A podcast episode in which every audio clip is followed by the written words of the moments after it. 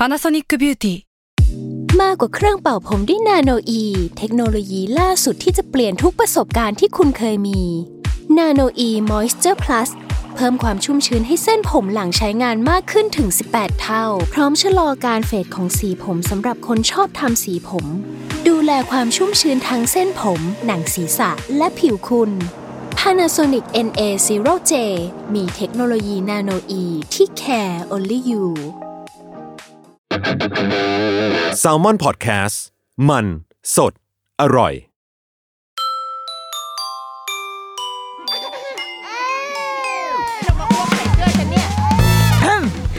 เดอะรุกี้มัมคุณแม่มือสมัครเลี้ยงกับนิดนก สวัสดีค่ะเดอะรุกี้มัมคุณแม่มือสมัครเลี้ยงกับนิดนก วันนี้ งานเผาอีกแล้วเป็นงานเผาคือทั้งในแง่ของความเร่งด่วน และในแง่ของความเผาตัวกูด้วยเนี่ย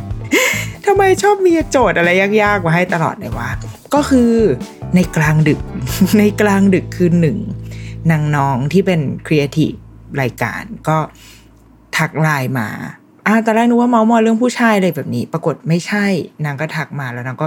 cap เป็นเขาเรียกอะไร ไม่ใช่ cap สิ เป็นการ recap เออ เป็นการ recap คำพูดอันหนึ่งคือ ในวันนั้นน่ะมันมีการดีเบตหรอไม่เรียกว่าดีเบตว่ะมันเป็นรายการเนาะรายการของคุณจอมขวัญรายการที่พูดคุยใช่ไหมแล้วเขาก็มีการเชิญนักการเมืองอ่าคนหนึ่งมา แล้วก็มีการเชิญ ก็ไม่ใช่ไม่เชิงเยาวชนแล้วเนาะก็เป็นผู้ชุมนุม ตัวแทนของผู้ชุมนุมที่เราว่าหลาย ๆ คนน่าจะรู้จักกันดี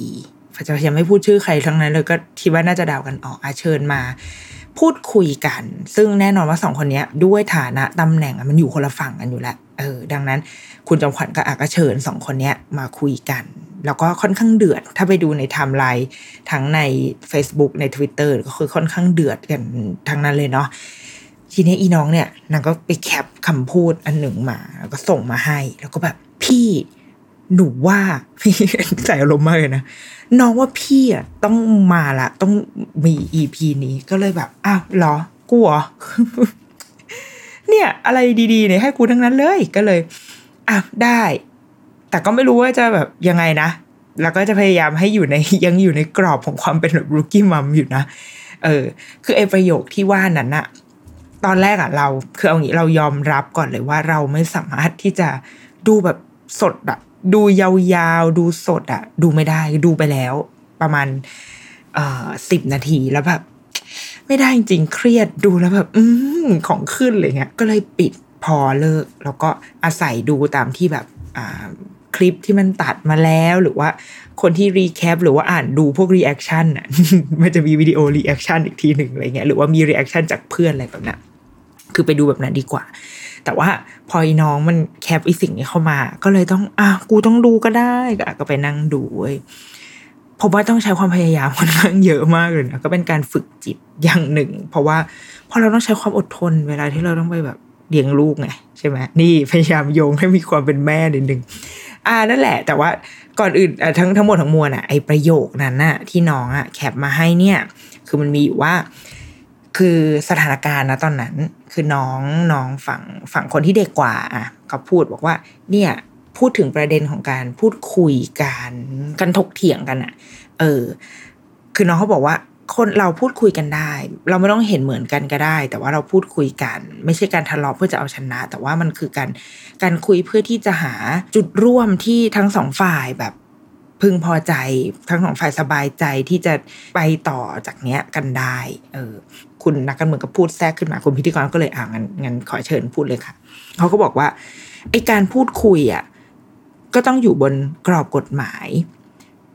คุณพ่อคุณแม่ส่วนใหญ่ก็สอนลูกๆอะ ให้เป็นคนดี แต่ถ้ายังพูดกันไม่เข้าใจ สอนยังไงก็ไม่เข้าใจแบบเนี้ย คอยดูนะ ต่อไปอะ ยังไงก็ไม่เจริญ แล้วคุณพิธีกรบอกว่าอันนี้คือพูดเฉยๆใช่ไหมคะ แล้วก็อะมันก็มีต่อจากนั้นไปแต่ว่า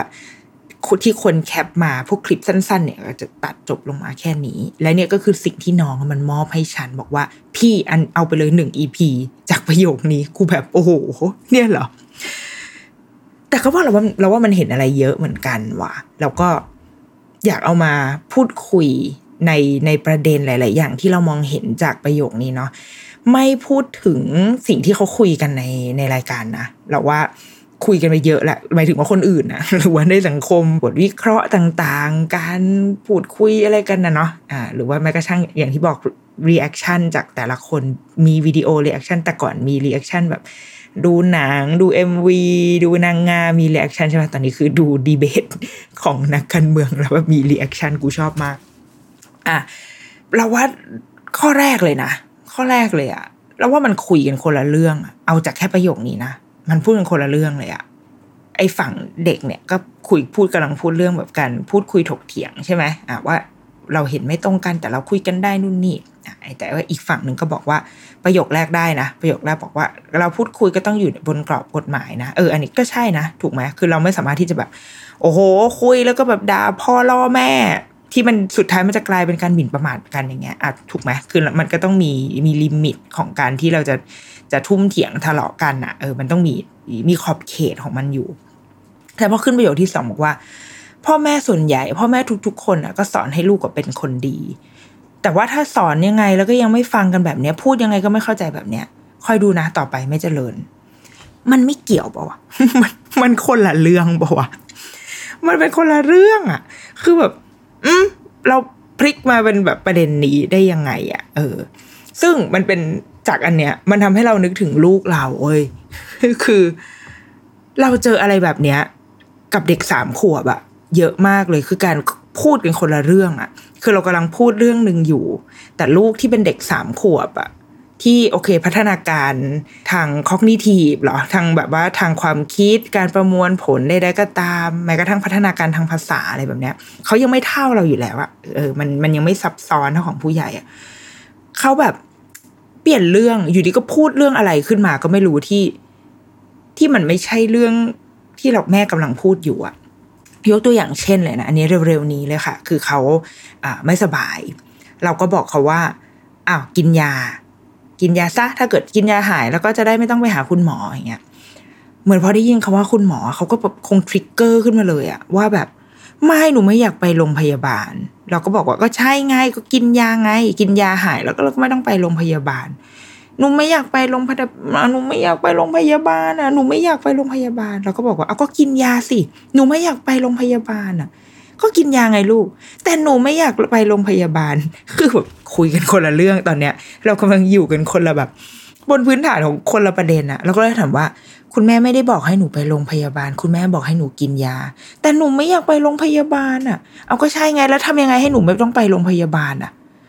เขาก็แบบนิ่งไปนิดนึงเว้ยแต่หนูไม่อยากไปโรงพยาบาลเราบอกว่าใช่แม่ให้หนูกินยา คือแบบเถียงกันอยู่อย่างเงี้ยพูดกันอยู่อย่างเงี้ย เป็นเวลาแบบนานมากอะ จนแบบเราต้องค่อยๆ ค่อยๆ แงะมาว่า คุณแม่บอกให้หนูกินยา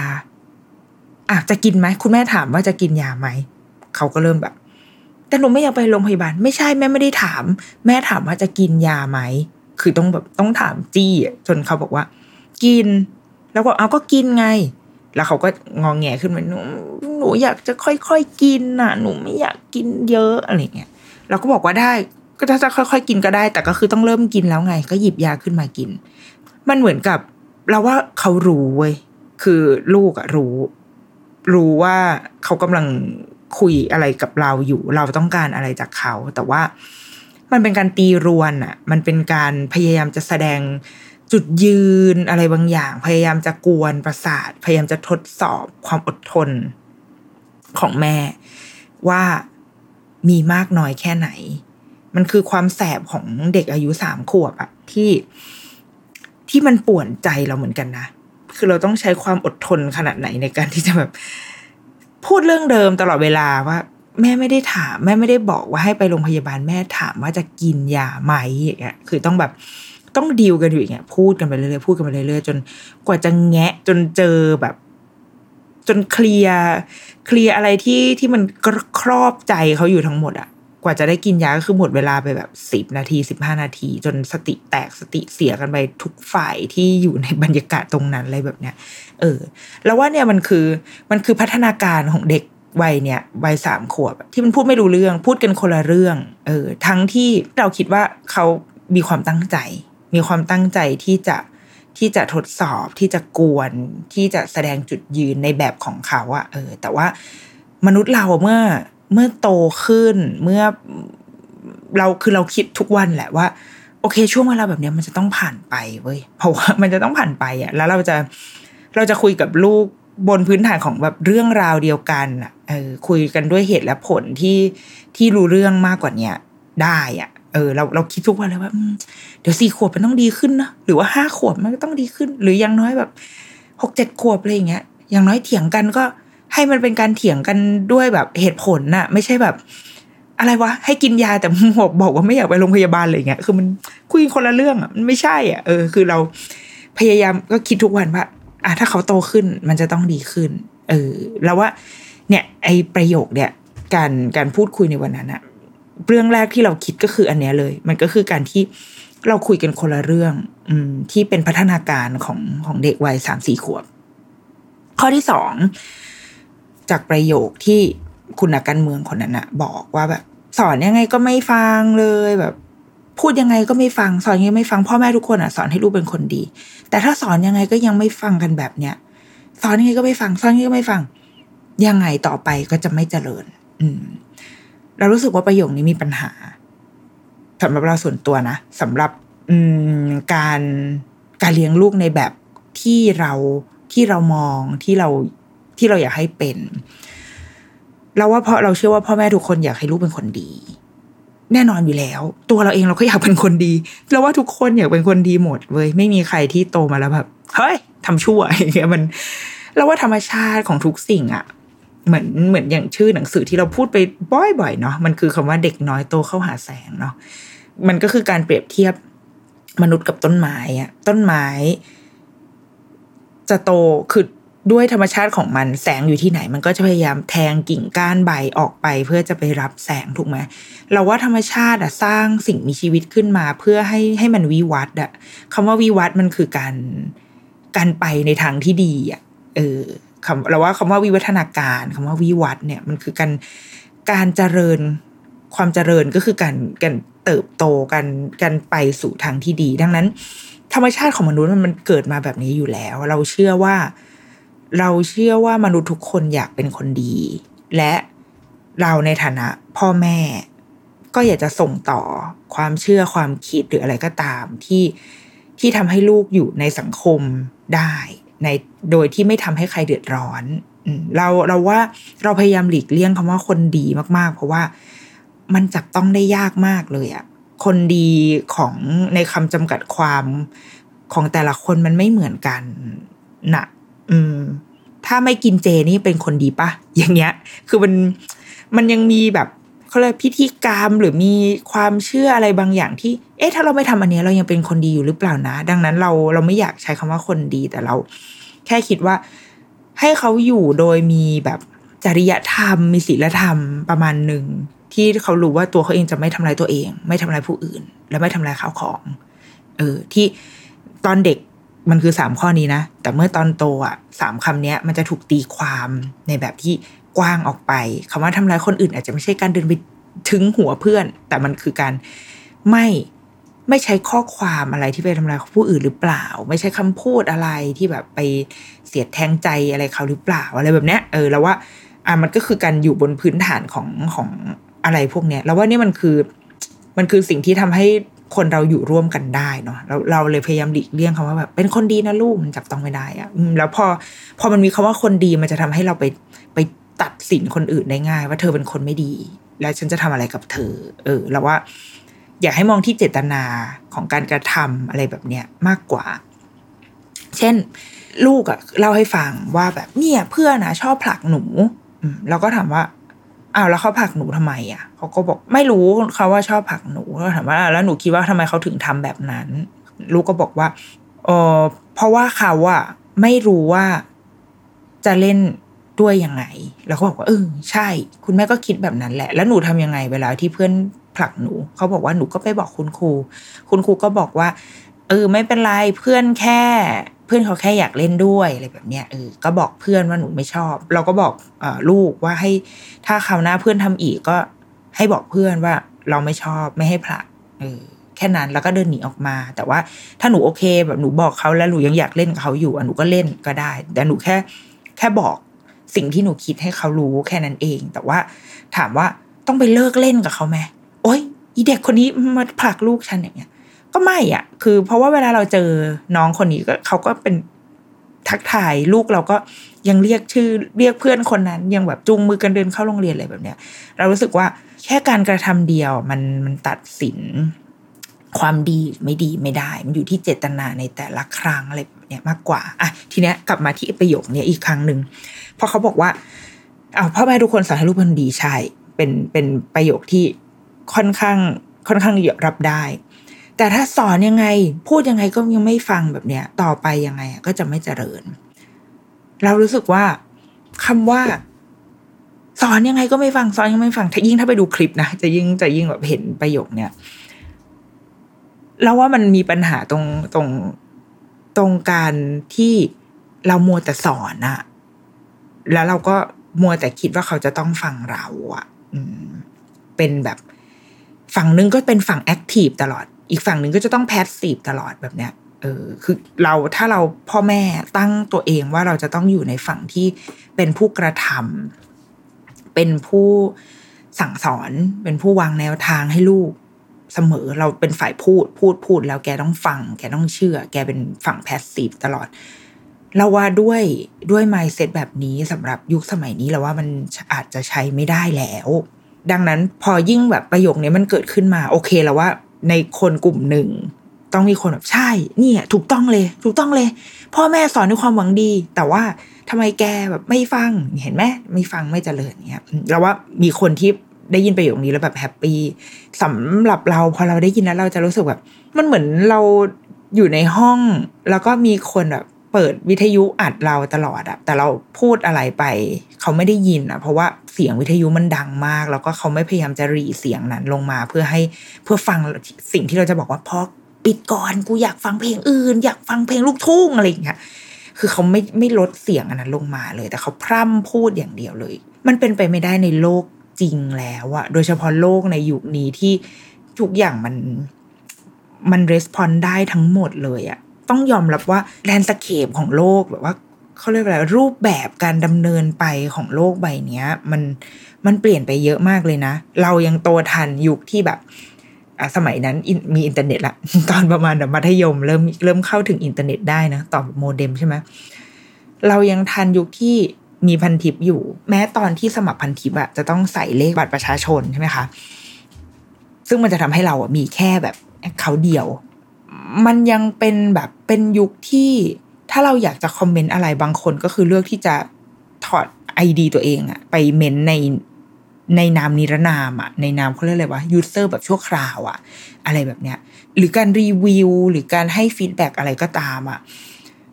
เช่นการรีวิวร้านค้าสมัยก่อนอะเราจะต้องรอพึ่งพาถนัดศรีอะไรอย่างงี้ใช่ไหมเออ มีอะไรวะ มีอะไรอีกอะ ที่เป็นแม่ช้อยนางรำอะไรแบบเนี้ย สมัยก่อนหรือว่า ถ้าร้านไหนที่มีคอลัมนิสต์ได้ไปกิน เขาก็จะแบบลงหนังสือพิมพ์รุ่นนี้ติดอัดใส่กรอบใส่หน้าร้านแบบเนี้ย แต่ทุกวันนี้ระบบการรีวิวร้านอาหารนะโอเค มันอาจจะไม่ได้น่าเชื่อถือมากเท่าไหร่นะคือเราอาจจะโดนแบบปั่นก็ได้หรือว่า แค่วันนั้นอารมณ์ไม่ดีหงุดหงิดเมนมา แล้วก็ไปด่ากราดร้านนั้นอะไรแบบเนี้ย แต่ว่า เราก็ขุนชินกับกับการได้อ่านรีวิวที่มันค่อนข้างมีทั้ง มีทั้งด่ามั่วซั่วชมไม่ชมไม่รู้เรื่อง หรือว่ารีวิวที่ว่ากันไปตามเนื้อผ้าจริงๆอะไรแบบเนี้ยเด็กรุ่นเนี้ย โตมากับอะไรแบบนี้ค่ะ คือเขาไม่ได้รอให้มีมีสุดยอดคอลัมนิสสุดยอดนักชิมไปชิมแล้วก็มาแบบมาบอกเขาแล้วอะเออ เรายังเชื่อใน influ อยู่ใช่อินฟลูเอนเซอร์ยังมีผลอยู่นะแต่ว่าในขณะเดียวกันในขณะที่เขามีอินฟลูเอนเซอร์อะเขาก็ยังได้ยินเสียงเล็กเสียงน้อยกระปอกกระแป๊กเสียงที่ที่ถูกต้องมั่วมั่งซั่วมั่งอะไรอย่างเงี้ยอยู่ด้วย เนี่ยมันคือโลกแบบโลกในในยุคนี้อะเออดังนั้น ดังนั้นมันมันจำเป็นที่จะต้องมันไม่ใช่การแบบรับสารฝั่งเดียวแล้วก็แบบฉันต้องเชื่อแล้วว่า เออ แม้กระทั่งว่าพ่อแม่ คือพ่อแม่ก็จะคิดว่าลูกต้องเชื่อพ่อแม่ แต่ว่า อืม เราว่าไม่ใช่ ในในยุคนี้นะ ในยุคนี้นะเออแล้วว่าเด็กๆอยากคุยกันด้วยเหตุผลมากกว่า แม้กระทั่งลูกเราที่อายุสามขวบเขาก็เริ่มท้าทายอะไรกับเราบางอย่างแล้วเหมือนกันนะคือในขณะที่ธรรมชาติสร้างให้มนุษย์อะวิวัฒน์ขึ้นไปใช่ปะธรรมชาติก็ยังสร้างให้มนุษย์ พยายามที่จะขบฏกับสิ่งที่ที่มนุษย์ด้วยกันทำมาด้วยอะเพราะว่าอะไร เพราะว่ามันเป็นกระบวนการที่จะทำให้มนุษย์ยังอยู่ได้ มันคือการตัดแต่งสิ่งที่จำเป็นและไม่จำเป็นออกไป มันคือการตั้งคำถามเพื่อจะปรับปรุงให้มันดีขึ้นอะตอนนี้ลูกเราในวัยสามขวบก็มักจะตั้งคำถามกับเราเสมอว่าทำไมทำไมเราต้องทำทำไมเราต้องไปที่นี่ ทำไมเราจะต้องทำสิ่งนี้ เราใส่อันนี้เข้าไปเพราะอะไรอะไรแบบเนี้ยเขาอยากรู้ทั้งหมดเลยอะและเราไม่มีหน้าไม่มีสิทธิ์ที่จะแบบ โอ้ไม่ต้องรู้หรอกอะไรเงี้ยเออมันพูดแบบนั้นก็ได้ คือพูดได้นะแบบนั้นนะแต่ว่าเรารู้สึกว่าเฮ้ยเราต้องให้เกียรติคำถามเขานะเว้ยคือเขาต้องอยากรู้มากแค่ไหนเขาถึงถามเรามา มันแบบ นึกออกไหมมันมันคือความสนใจที่เขามีให้กับสิ่งนั้นๆน่ะ อืม ถ้าเราตอบไม่ได้เราก็ไปหาคำตอบมาให้เขาอะไรแบบเนี้ยแต่เราว่ามันคือการต้องลดตัวลงมาว่ะ เราว่าหนึ่งในสิ่งที่เราได้เรียนรู้นะ จากการเลี้ยงลูกก็คือบทเรียนหนึ่งที่ได้มาจากการคุยกับนักจิตวิทยา ว่าเวลาที่เราจะคุยกับลูกอะค่ะ เราต้องลดตัวลงมานั่งในระดับเดียวกับเขา คือเด็กเขาจะตัวเตี้ยกว่าเราโดยอัตโนมัติถูกไหมคือคนส่วนสูงเก้าสิบเซนเนี่ย เราสูงแบบร้อยหกสิบเราต่างกันโหเยอะมากเลยนะ ความสูงของเราอะถ้าเรายืนค้ำหัวเขาอยู่อะค่ะ ภาพที่เขาแบบเห็นเราอะมันก็จะเหมือนแบบภาพมุมเงย คือในทางในทางการถ่ายหนังในการในทางการถ่ายทำหรือว่าในทางภาษาภาพเนี่ย การที่กล้องถ่ายจากข้างล่างขึ้นไปข้างบนอะ ความรู้สึกในการมองอะค่ะ คือเราจากในตำรานะสมัยเรียนเรียนภาพยนตร์ จากในตำราก็จะบอกว่าการถ่ายภาพด้วยมุมกล้องแบบเนี้ย มันจะทำให้คนดูรู้สึกว่าเราตัวเล็กจัง เพราะว่าสิ่งที่เราเห็นตรงหน้า มันใหญ่มันมันคุ้มหัวเราอยู่อะ มันครอบเราอยู่อะ มันมันมันแบบมีความขยายอาณาเขต แล้วก็ครอบคลุมเราอยู่เออแต่ในขณะเดียวกันถ้าเกิดว่าเราตั้งกล้องไว้ข้างบน ฟึ้งแล้วก็มองลงมา เราก็จะรู้สึกว่าไอ้ข้างล่างเราเนี่ยมันเล็กนิดเดียวเลย มันแบบ ฉันอยู่เหนือกว่าเธอ ฉันมีอำนาจ ฉันมีอิสระเสรีที่ฉันแบบที่ฉันจะอยู่ข้างบนเธอแบบเนี้ย แต่ว่าเวลาเราดูหนังดูละครอะส่วนใหญ่มุมกล้องโดยปกติแล้วทั่วไปที่เราดูแล้วสบายตาสบายใจก็คือมุมกล้องที่ถ่ายระดับสายตา ก็คือตั้งกล้องเอาไว้เนี่ยในในระดับสายตาที่ ที่ตาเรามองตากันได้อะค่ะ ไม่ใช่ว่าเราต้องแบบเงยหน้าไปมองหรือว่าก้มหน้าไปมองก็คือมองกันตรงๆอย่างเงี้ยเนี่ยคือมุมกล้องที่ดูแล้วสบายตาสบายใจที่สุด กับลูกก็เช่นกัน การที่เราจะคุยกับลูก โดยเฉพาะอย่างยิ่งเวลาที่เราอยากจะอยากจะสื่อสารอะไรที่มันมันมีเนื้อหา หรือว่าอยากจะอยากจะสอน อยากจะเคลียร์หัวใจ อยากจะอะไรก็ตามอะ่ะ เราต้องลดตัวลงมานั่ง ให้ตัวเราอะ่ะ เท่าเขา ความสูงเราเท่าเขา ส่วนใหญ่ก็จะอยู่ในท่าคุกเข่านี่แหละ เราก็จะตัวสูงเท่าเขาเนาะมองตาเขาให้ตาเราอยู่เสมอกัน แล้วคุยกัน เราว่าสิ่งเนี้ย เป็นสิ่งที่ที่เราว่ามันมันมัน เออมันมันให้มุมมองกับเราเลยว่ะ ว่า อ๋อสุดท้ายแล้วเราต้องลด ความเป็นความเป็นผู้ใหญ่ที่ยังไงเราก็มีอำนาจเหนือกว่าเขาอยู่แล้วเว้ยในหลาย ๆ เรื่องยังไงเราก็ต้องแบบตัดสินใจแทนลูกอยู่แล้วอะเพราะว่าลูกยังไม่สามารถแบบเงี้ยลูกเลือกโรงเรียนอย่างเงี้ยกินอาหารเราก็ยังต้องเลือกให้เขา เพราะว่าเขายังไม่สามารถเดินเข้าครัวแล้วก็แบบผัดกะเพรากินเองได้เลยแบบนี้ใช่ไหมอำนาจเรามีอยู่แล้ว แต่ว่าเราต้องหา หาโอกาสในการลดอำนาจของเราลงมาบ้าง แล้วก็มานั่งคุยกับเขาดีๆ จริง ๆ แล้วมองหน้าเขามองตาแล้วรับฟังสิ่งที่เขาพูด การแบบเทคนิคการสะท้อนอารมณ์อะไรเงี้ยเออแม่เข้าใจที่หนูพูดนะ ตอนนี้หนูกำลังโกรธใช่ไหมหนูกำลังเสียใจใช่ไหมอะไรเหล่าเนี้ยมันคือสิ่งที่เราคงจะต้องได้ใช้กับลูกไปจนโต อืม ยิ่งโดยเฉพาะกับโลกข้างหน้าเลยนะ อีกยี่สิบปีที่เราก็ไม่รู้ว่าลูกจะไปแบบ เย้ยวเย้ยวอยู่ในม็อบไหนเลยแบบเนี้ย เออ เรายิ่งน่าจะต้องฝังเขาว่ะ เราอยู่ในสถานะที่พูดพูดพูดพูดพูดพูดอย่างเดียวอะอาจจะไม่ได้แล้ว ดังนั้นเราว่าประโยคเนี้ยที่ว่า สอนยังไงก็ไม่ฟังแบบเนี้ย เราเคยฟังเขาแล้วหรือยังนะเราเคยฟังลูกแล้วหรือเปล่าทำไมเราถึงมีหน้าที่แค่พูดอย่างเดียวอะแล้วทำไมอีกฝั่งถึงมีหน้าที่แค่ฟังอย่างเดียว เราว่ามันมีปัญหานะ ประโยคนี้หรือว่า แนวคิดแบบเนี้ยเราอาจจะต้อง ลองใหม่ ลองลองใช้วิธีการใหม่ด้วย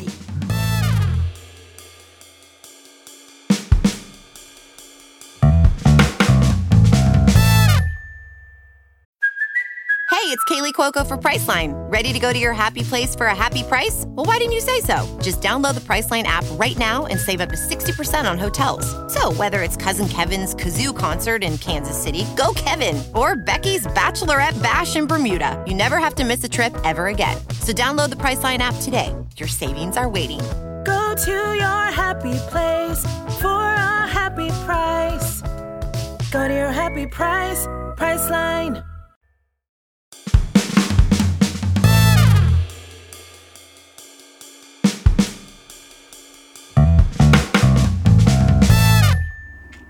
อะสิ่งที่สามที่มองเห็นจากประโยคข้างต้นนี้ก็คือ จากที่บอกว่า พ่อแม่สอนให้ลูกเป็นคนดี แล้วพ่อแม่ทำได้หรือยังสิ่งที่พ่อแม่สอนลูกอะเราทำได้แล้วเราได้ทำสิ่งเหล่านั้นแล้วหรือยัง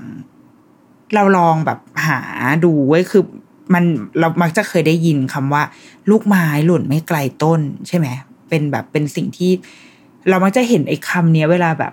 อ่าลูกดาราสมมติลูกดารามาแล้วก็ตามรอยแม่เข้าวงการบันเทิงอะไรแบบเนี้ยเออเราแล้วก็พาดหัวข่าวก็จะโอ้ยลูกไม้หล่นไม่ไกลต้นเลยน้องจุดๆเข้าวงการตามรอยคุณแม่อะไรแบบเนี้ย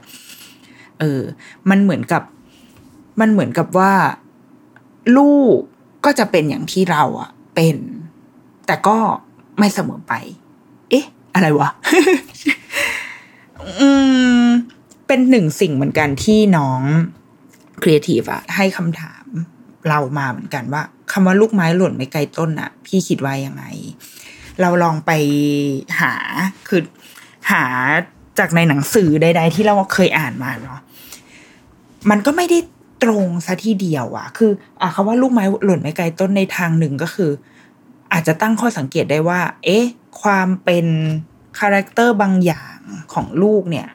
ที่ได้จากพ่อแม่เนี่ย คือได้ผ่านพันธุกรรมหรือเปล่านะ ผ่านแบบยีนใดๆก็ตามหรือเปล่า หรือว่าไม่มีหรอกไม่เกี่ยวหรอก เพราะว่าหลายครั้งเราก็มักจะเห็นแบบคนที่พ่อเป็นหมออะลูกก็มักจะเป็นหมอเออมันมันเกิดขึ้นอยู่บ่อย ๆ เนาะหรือว่า หรือแม่เคยเป็นอะไรแล้วลูกก็จะเป็นแบบนั้นซ้ำๆกันไปอะไรแบบเนี้ย เอ๊ะมันเป็นเรื่องของพันธุกรรมหรือเปล่านะหรือเป็นเรื่องของการเลี้ยงดูหรือว่ายังไงนะเราก็ไปอ่านหนังสือเว้ย คือเท่าที่เท่าที่ได้อ่านมา เท่าที่แบบหาข้อมูลมา มันมีงานวิจัยแบบหลายอย่างมากอย่างเช่นนะ งานวิจัยเรื่อง IQ อันหนึ่งเว้ยอันนี้เป็นจากหนังสือที่คุณหมอประเสริฐเขียน มันมีงานวิจัยเรื่อง IQ ที่ยิ่งเข้าสู่ยุคสมัยใหม่มากเท่าไหร่อะคือมันมีคนเคยทำงานวิจัยแบบนี้ค่ะ มาตั้งแต่แบบโอ้เป็นร้อยปีมาแล้ว แล้วก็ พอการเวลามันผ่านไป มันมีคนทำวิจัยซ้ำวิจัยซ้ำผลที่พบอะค่ะมันมันเปลี่ยนไปแล้วมันเข้าใกล้คำอธิบายที่จะบอกว่า IQ ของเด็ก หรือว่าความฉลาดเลยใดๆก็ตามอะจากเดิมที่มีความเชื่อว่ามันเป็นผลจากพันธุกรรม มันเริ่มไม่ใช่แบบนั้นแหละ ผลที่ได้เริ่มบอกว่ามันเกิดจากการเลี้ยงดูมากพอสมควร รวมถึงกับกับอีกหลาย ๆ เรื่องด้วยนะ เช่น มีคนทำงานวิจัยเรื่อง EF EF คือ executive function ความสามารถในการกำกับควบคุมตนเอง ก็มีงานวิจัยที่เขาศึกษาจากแฝดฝาแฝดฝาแฝดเนี่ย มันฝาแฝดมันคือจะเหมือนมันจะมีแฝดเหมือนกับแฝดไม่เหมือนใช่ไหมคะซึ่งในแฝดเหมือนเนี่ยเขาก็จะอยู่ในสภาพแวดล้อมเดียวกันด้วยก็คือพ่อแม่เดียวกันกินอาหารเดียวกันกินนมแบบเดียวกันอะไรแบบเนี้ยดังนั้นมันค่อนข้างแบบ มันค่อนข้างจะมีความอ่า เขาเรียกแหละ เป็นกลุ่มทดลองที่ที่ควบคุมได้ค่อนข้างดีในตัวเองอยู่แล้วอะแล้วพอเขาทดสอบไปทดสอบมาผลที่เขาพบก็คือ ไอ้พวก EF อะไรเงี้ยก็เกิดจากการเลี้ยงดู ไม่ได้เกิดจากพันธุกรรม ไม่ได้เกิดจากการแบบส่งต่อทางทางร่างกายทางยีนอะไรแบบนี้ครับนั้นแสดงว่าการเลี้ยงดูอะมันสำคัญมากเลย ดังนั้นถ้าเราอยากให้ลูกเราเป็นคนดี เป็นคนดีในแบบที่เราคิดอย่างเงี้ย เอ๊ะแล้วเราเป็นคนแบบนั้นได้หรือยังนะ หรือว่าหรือในขณะที่เราสอนให้ลูกเราเป็นคนดีอะแต่ตัวเราเองก็ยังทำอะไรที่ประหลาดประหลาดประหลาดประหลาดอยู่เลยอะไรแบบเนี้ย เราเชื่อว่าพ่อแม่มีอิทธิพลกับลูกเสมอ เขาเฝ้ามองเราเสมออะเขา เราเป็นไอดอลคนคนแรกของเขาอะเราจะยังคงเป็นต่อไป ถ้าเรายังทำตัวให้อยู่ในความคาดหวังที่ลูกอยากจะเห็น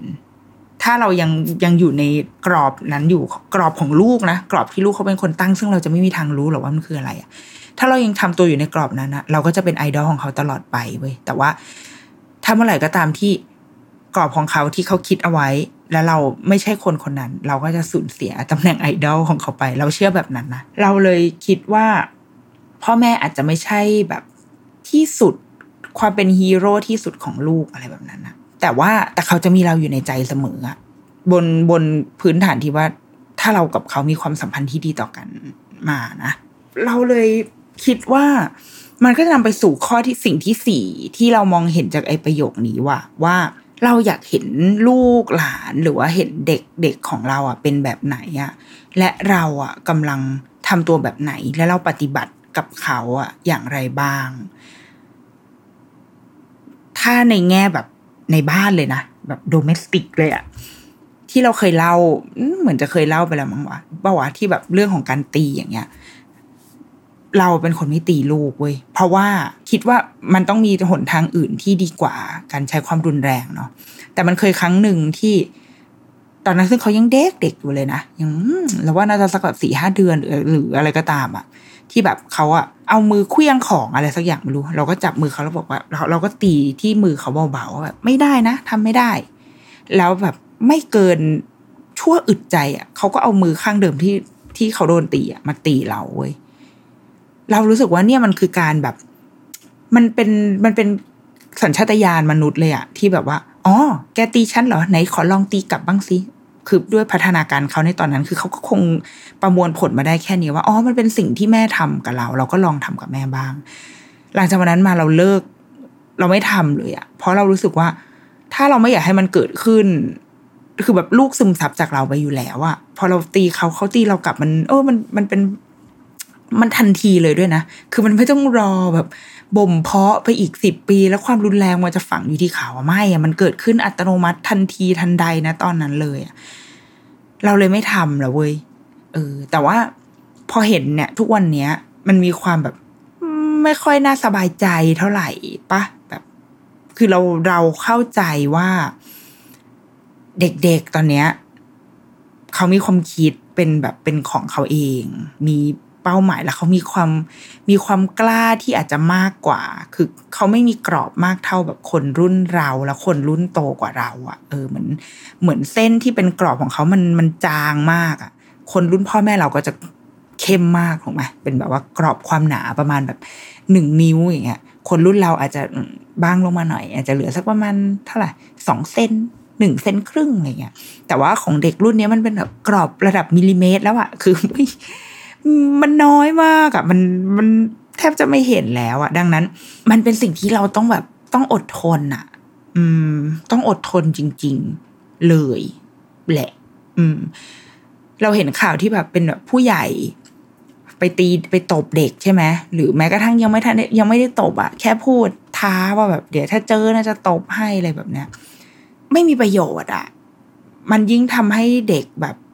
ไม่ยอมรับเราอะเราจะยิ่งไม่ใช่ไอดอลของเขามากขึ้นไปเรื่อยๆอะเขาจะยังเขาจะยังรักเราอยู่นะ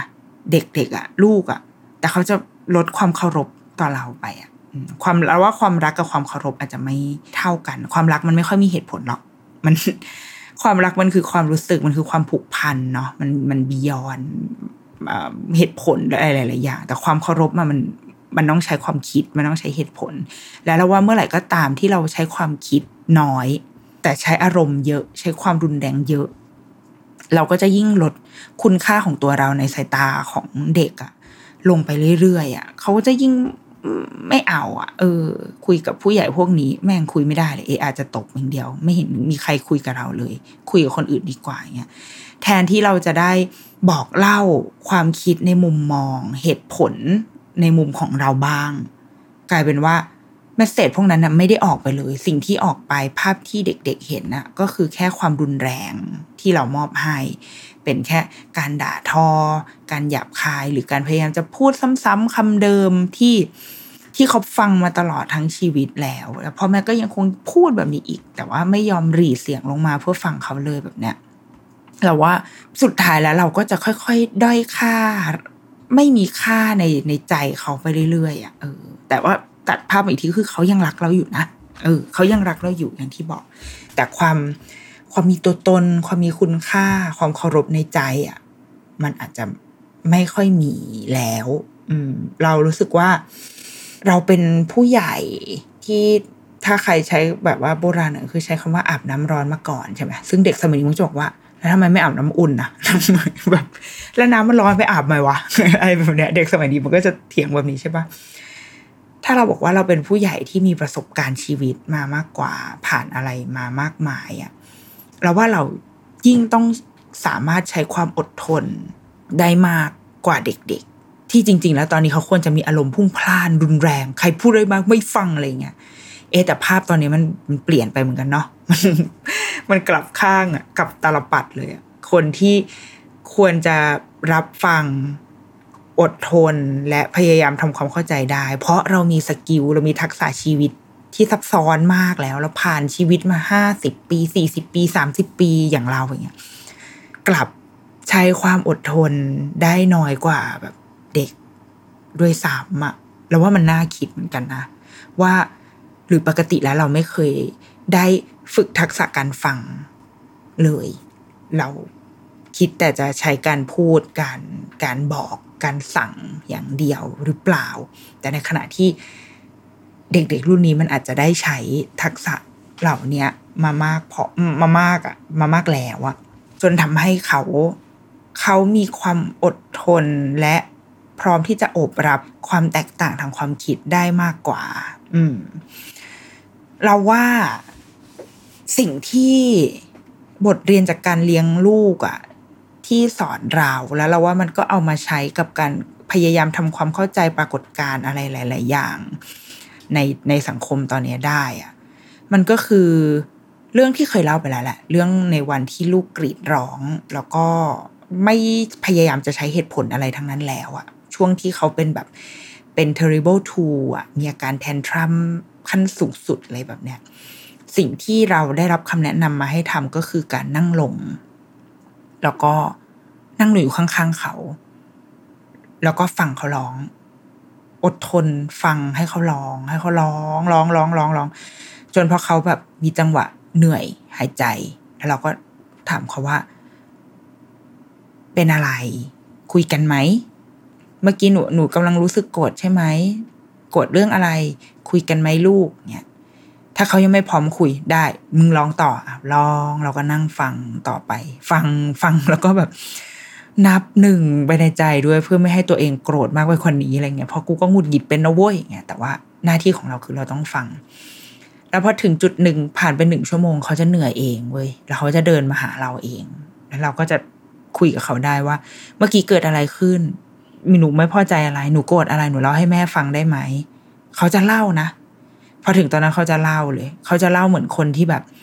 เหมือนเดินทางรอนแรมมาจนแบบกูไม่ไหวแล้วอะขอเล่าเถอะ แล้วเขาก็จะเล่าให้เราฟัง เล่าด้วยภาษาของเด็กสองขวบสามขวบนี่แหละ เป็นประโยคที่ไม่ซับซ้อนอะหนูไม่ชอบ หนูไม่ชอบที่เราต้องทำแบบนั้น หนูไม่ชอบกินอันนั้นอย่างเงี้ย เขาก็พูดแค่นั้นแหละ จบแล้วก็ฟังอ๋อโอเค คุณแม่รู้แล้วว่าหนูไม่ชอบนะ แต่ว่าบางอย่างเราก็ต้องทำนะลูกชอบหรือไม่ชอบเราก็ต้องทำหนูรู้ใช่ไหมใช้โอกาสที่เขาเงียบ แล้วเราก็สงบใจแล้วอะแล้วเราก็คุยกัน อืม คุยแบบที่เราต้องรับฟังเขาก่อนด้วย ไม่ใช่ถือโอกาสสั่งสอนเขาอย่างเดียวอะเราว่าสิ่งนี้มันเอามาใช้ได้เหมือนกันนะอืม แล้วสิ่งที่คุณครูนักจิตวิทยาบอกเราก็คือ ประโยชน์ของการทำอย่างเงี้ยก็คือเรามันจะเกิดภาพนี้ในใจลูกที่ว่า ไม่ว่าเขาจะเป็นแบบไหน เขาก็เขาจะร้องกรีดร้อง เขาจะเป็นคนแบบไหนยังไง เขาจะมีแม่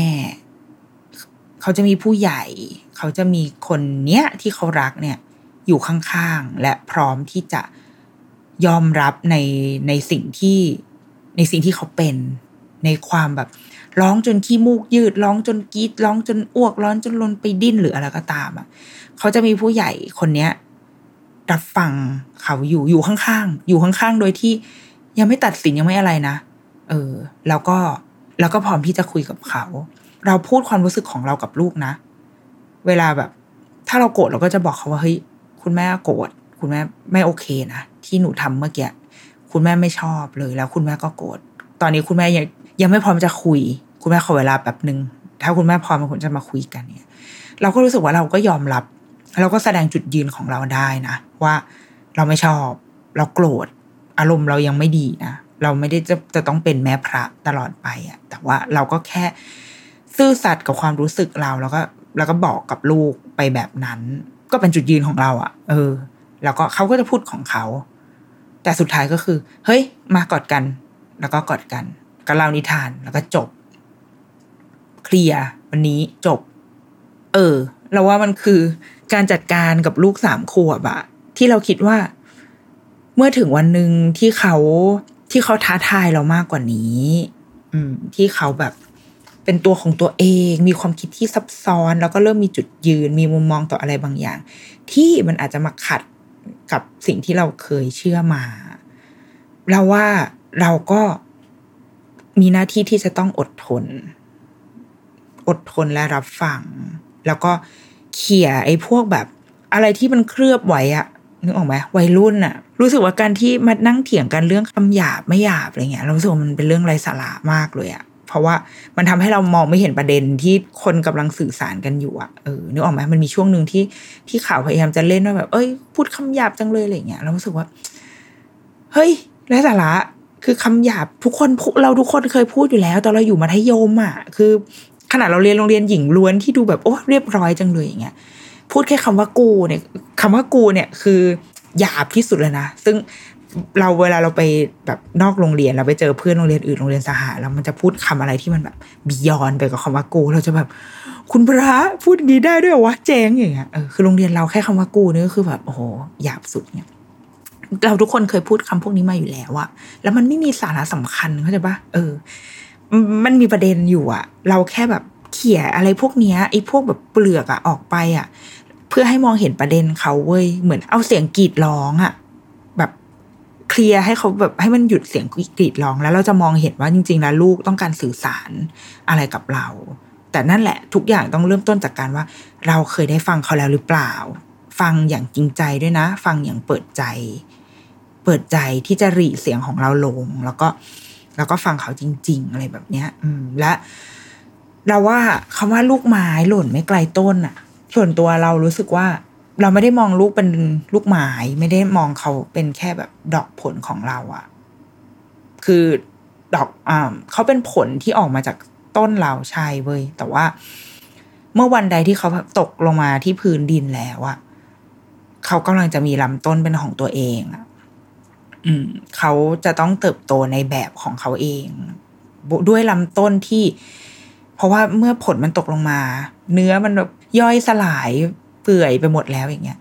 มเมล็ดมันจะลงไปในดินแล้วมันก็จะเติบโตขึ้นมาเป็นต้นกล้าแล้วก็เป็นต้นไม้ถูกไหม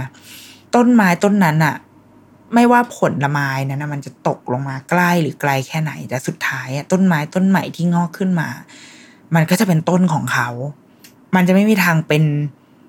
เป็นต้นแบบเดียวกับเราได้ ต้นไม้ในป่าไม่เคยซ้ำกันอะเออดังนั้น มันจะเป็นต้นแบบเขาเนี่ยแหละ อาจจะผอมก็ได้ อาจจะหนาหน่อย อาจจะเบี้ยว อาจจะมีใบเยอะ อาจจะมีใบน้อย อาจจะแคระแคระแคระหน่อยอะไรแบบเนี้ยเราไม่มีทางรู้เลย เพราะมันคือต้นของเขาเว้ยแต่สุดท้ายแล้วอะกิ่งก้านสาขาของเราอะ ก็จะยังให้ให้ความร่มเย็นกับเขาอยู่ เราทำหน้าที่ได้แค่นั้นเว้ยเราทำหน้าที่ได้แค่ปกป้องเขาให้เหมือนแบบเหมือนเอามือยื่นมือไปโอบกอดเขาเราทำหน้าที่ได้แค่นั้น แต่สุดท้ายแล้วต้นไม้มันจะต้องโตในแบบของเขาเอง ด้วยแบบด้วยตัวเขาเองอะด้วยพื้นฐานที่เรามอบให้เขามาได้แล้วอยู่ในเมล็ดนั่นแหละ ที่เราก็ไม่รู้เหมือนกันว่าเราได้ให้อะไรเอาไว้มากแค่ไหนอะ สุดท้ายมันก็จะเฉลยออกมาเป็นต้นที่ที่เติบโตขึ้นมา ด้วยตัวเขาเอง จะเจอฝนเจอแดดเจออะไรก็ตาม มันจะเป็นต้นไม้ของเขา ดังนั้น เราว่า ลูกไม่ใช่ลูกไม้แต่ว่าลูกคือต้นไม้อีกหนึ่งต้น แล้วเราต้องให้เกียรติการเจริญเติบโตของเขา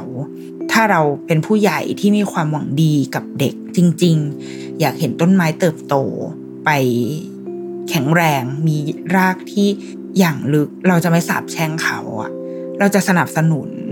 เขาเราจะช่วยเหลือเขาถ้า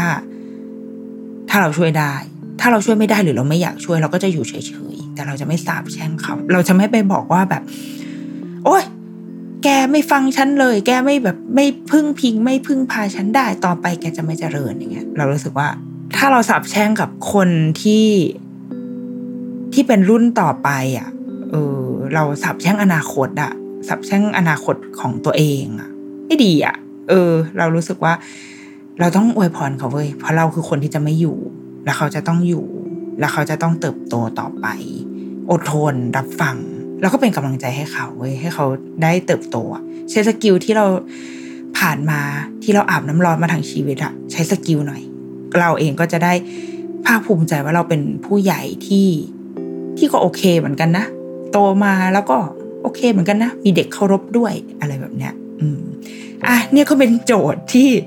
นางน้องมันมอบไปให้ฉันแล้วฉันก็ ก็ต้องมาแบบ โอ๊ย เนี่ย ไม่อยากจะวุ่นวายเลย แต่ก็นั่นแหละเนาะ ถ้ามีใครมีอะไรก็มาแลกเปลี่ยนมุมมองกันได้นะคะ เออ เกี่ยวกับอะไรแบบเนี้ยนะ โอเค เดรุกี้มามสัปดาห์นี้ สวัสดีค่ะ